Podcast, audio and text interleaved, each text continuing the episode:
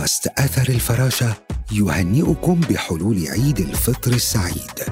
انتظرونا في حلقة جديدة بعد إجازة العيد يوم الثلاثاء في العاشر من أيار مايو. نتمنى لكم عيدا سعيدا وكل عام وأنتم بخير.